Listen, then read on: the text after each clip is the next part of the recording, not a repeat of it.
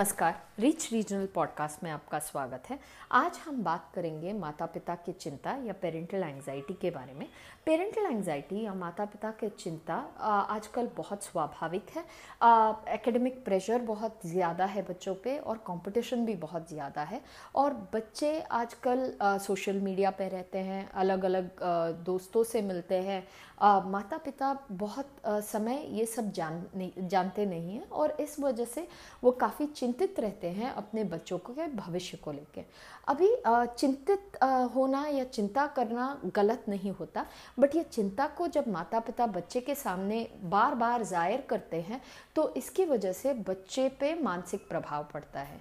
आज हम बताएँगे कि बच्चे पे कैसे मानसिक प्रभाव पड़ता है और माता पिता अपने चिंता को कैसे मैनेज कर सकते हैं। अधिकतर हमने ये पाया है माता पिता इन विषयों के बारे में बहुत चिंता करते हैं। पहले तो एकेडमिक परफॉर्मेंस या बच्चों के मार्क्स को लेके दूसरा बच्चों के व्यवहार में बदलाव को लेके इस वजह से भी बहुत चिंता करते हैं। और तीसरा बच्चों के सामाजिक व्यवहार को लेके। सामाजिक व्यवहार या सोशल बिहेवियर वो है जहाँ पे आ, कोई बुज़ुर्ग घर घर आता है, बच्चा नहीं मिलना चाहता, या फैमिली फ़ंक्शंस में नहीं जाना चाहता, या परिवार के साथ वो घुलना मिलना नहीं चाहता। अपने फ़ोन पे लगा रहता है, अपने दोस्तों के साथ रहता है, इन विषयों पे ज़्यादातर माता पिता बहुत चिंतित होते हैं। अभी मार्क्स या एकेडमिक परफॉर्मेंस को हम ले लें तो इसका कैसा प्रभाव पड़ता है बच्चों पे?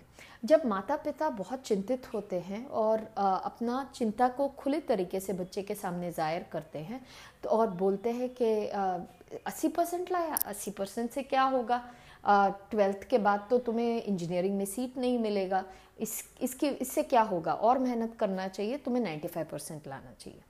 अगर आप लगातार ये चिंता के विषय आप उनके सामने बार बार बताओगे, एक तो बच्चे का आत्मविश्वास और आत्मसम्मान को ठेस पहुँचता है, क्योंकि अगर बच्चा 80 परसेंट लाया है और आप उससे एकदम 95 परसेंटेज का एक्सपेक्टेशन कर रहे हो और बार बार बच्चा कोशिश करेगा और वो पूरा नहीं कर पाएगा तो बच्चा भी निराश हो जाता है।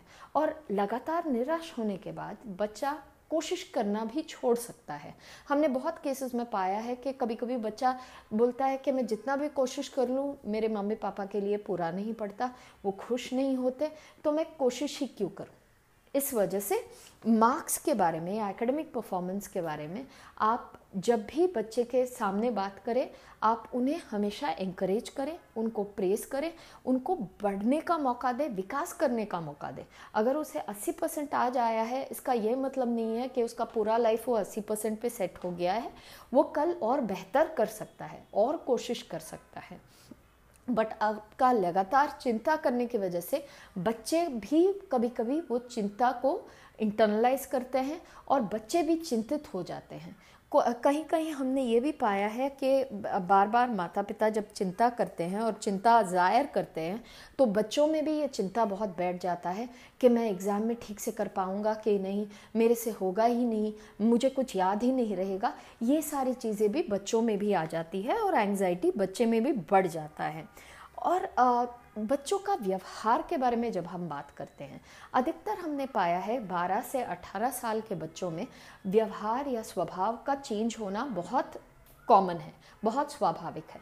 आ, तो जब वो 12 से 18 साल के बीच में होते हैं वो फ़ोन में लगे रहते हैं वो दोस्त उनके दोस्त बदल जाते हैं वो कभी कभी आपको बताते नहीं हैं कि उनके स्कूल में क्या हो रहा है दोस्तों के साथ क्या हो रहा है।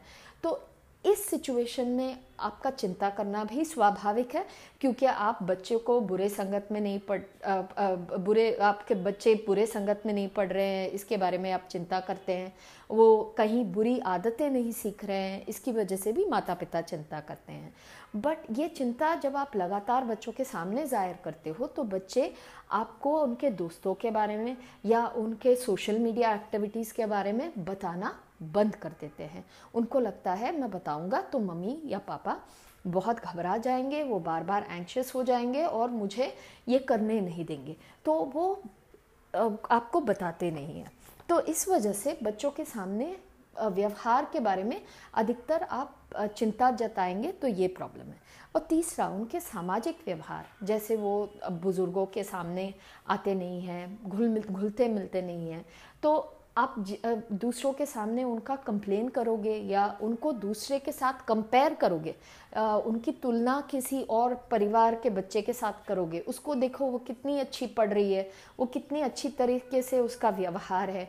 ऐसे सबके सामने जब आप बोलोगे तो बच्चे के आत्मविश्वास को बहुत ठेस पहुँचती है और बच्चे को ये लगता है कि मैं माता पिता की उम्मीदों को कभी पूरा ही नहीं कर पाता, मेरे माता पिता मुझसे खुश नहीं हैं। तो इस वजह से आप बच्चे का तुलना किसी और से ना करें कंपैरिजन किसी और से ना करें और बच्चों की कंप्लेंट कभी उनके सामने ना करें। उनके टीचर के से भी जब आप बात करोगे तो बच्चे के सामने वो कंप्लेन ना करें। जब बच्चा नहीं रहेगा, तब आप बात करें। तो ये चिंता जो माता पिता को होता है, वो बहुत स्वाभाविक है, लेकिन ये चिंता को माता पिता को मैनेज करने आना चाहिए। बच्चे के सामने जताना नहीं है। क्योंकि आप जताओगे तो हमने बताया है कि क्या क्या प्रभाव पड़ सकता है बच्चों पे। पहले तो माता पिता होने के नाते आपको बच्चों के बारे में जानकारी रखना है कि बच्चे कहाँ जा रहे हैं, किससे मिल रहे हैं, वो सोशल मीडिया पे कहाँ कहाँ हैं और ये जानकारी तब आप रख पाओगे जब बच्चा भी आप पे विश्वास करेगा, उसको लगेगा कि आप बहुत अधिक घबरा नहीं जाओगे या बहुत अधिक चिंता नहीं करोगे। तो आपको जानकारी रखना है कि वो क्या क्या कर रहे हैं, उनके दोस्त कौन हैं इन चीज़ों के बारे में एक तो आपको जानकारी रखनी है। और दूसरा बच्चों को आपको ये हौसला देना है और ये समर्थन देना है कि वो अपनी जीवन की समस्याओं को सुलझा सकते हैं। बच्चे जब छोटे होते हैं उनकी छोटी छोटी समस्याएँ होती है जैसे दोस्त के साथ झगड़ा हुआ आ, या फिर आ, स्कूल में कोई चीज़ खो गया ये छोटी छोटी समस्याओं को बच्चे को खुद से सुलझाने का मौका दें क्योंकि हर समस्या को अगर आप सुलझाने जाएँगे तो बच्चों में वो आत्मविश्वास नहीं आ पाएगा कि कोई समस्या आएगा तो मैं खुद से सुलझा सकता हूँ। तो समस्याओं का समाधान ढूँढने का उनको मौका दें। इस वजह से उनमें आत्मविश्वास बढ़ता है और कल को वो एग्ज़ाम में अच्छा नहीं करेंगे तो फिर वो सोचेंगे कि मैं क्या बेहतर कर सकता हूँ, मैं और क्या कर सकता हूँ। वरना वो सोचेंगे, मुझसे होगा नहीं, और वो निराश हो जाएँगे। और तीसरा आप माता पिता होने के नाते अधिकतर हम लोग बहुत माताओं को हम देखते हैं जो बच्चों को अपना ज़िंदगी का प्रोजेक्ट बना लेते हैं। उनको वो अच्छे मन से और बच्चे की तरक्की और बच्चे के भले के लिए ये करते हैं।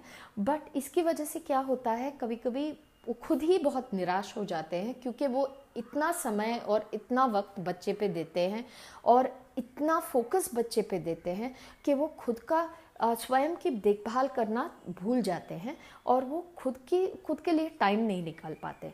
और जब ये होता है और बच्चे को भी कभी कभी स्पेस की ज़रूरत होती है इस वजह से मा, माताओं को खुद भी थोड़े हॉबीज़ डेवलप करने चाहिए थोड़े फ़िज़िकल एक्टिविटीज़ में भी ध्यान देनी चाहिए।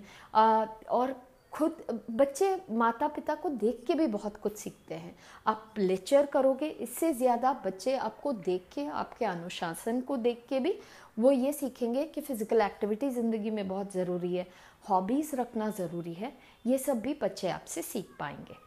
तो ये समझिए कि बच्चे पौधों की तरह होते हैं। सारे बच्चे एक टाइम पे विकास नहीं करते, एक साथ फूल और फल नहीं आते सारे पौधों में जैसे। तो आप वो माली है जो ये पौधों को सींचते हैं, उनको खाद डालते हैं, उनको पानी देते हैं। तो आपका काम है उनको सेफ़ एनवायरनमेंट देना, उनको आत्मविश्वास, आत्मसम्मान देना, समस्याओं को सुलझाना, सिखाना और उनको ये दिखाना कि हम है तुम्हारे लिए, हम तुम्हें समर्थन देंगे। जो भी है, हम हम लोग तुम्हारे लिए है। अगर आप ये बच्चों को दे सकते हैं तो वो बच्चा बढ़ के आपकी उम्मीदों को पूरा करना चाहेगा। ना कि आप उस पर प्रेशर डालने की ज़रूरत होगी ही नहीं। बच्चा खुद से ये चाहेगा कि मेरे माता पिता खुश होने चाहिए, मैं अपने माता पिता के उम्मीदों को पूरा करना चाहूँगा।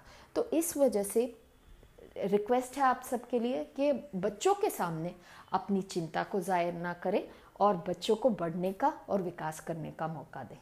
थैंक यू हमारा रीच रीजनल पॉडकास्ट सुनते रहें और जितना हो सके शेयर करते रहें। Thank you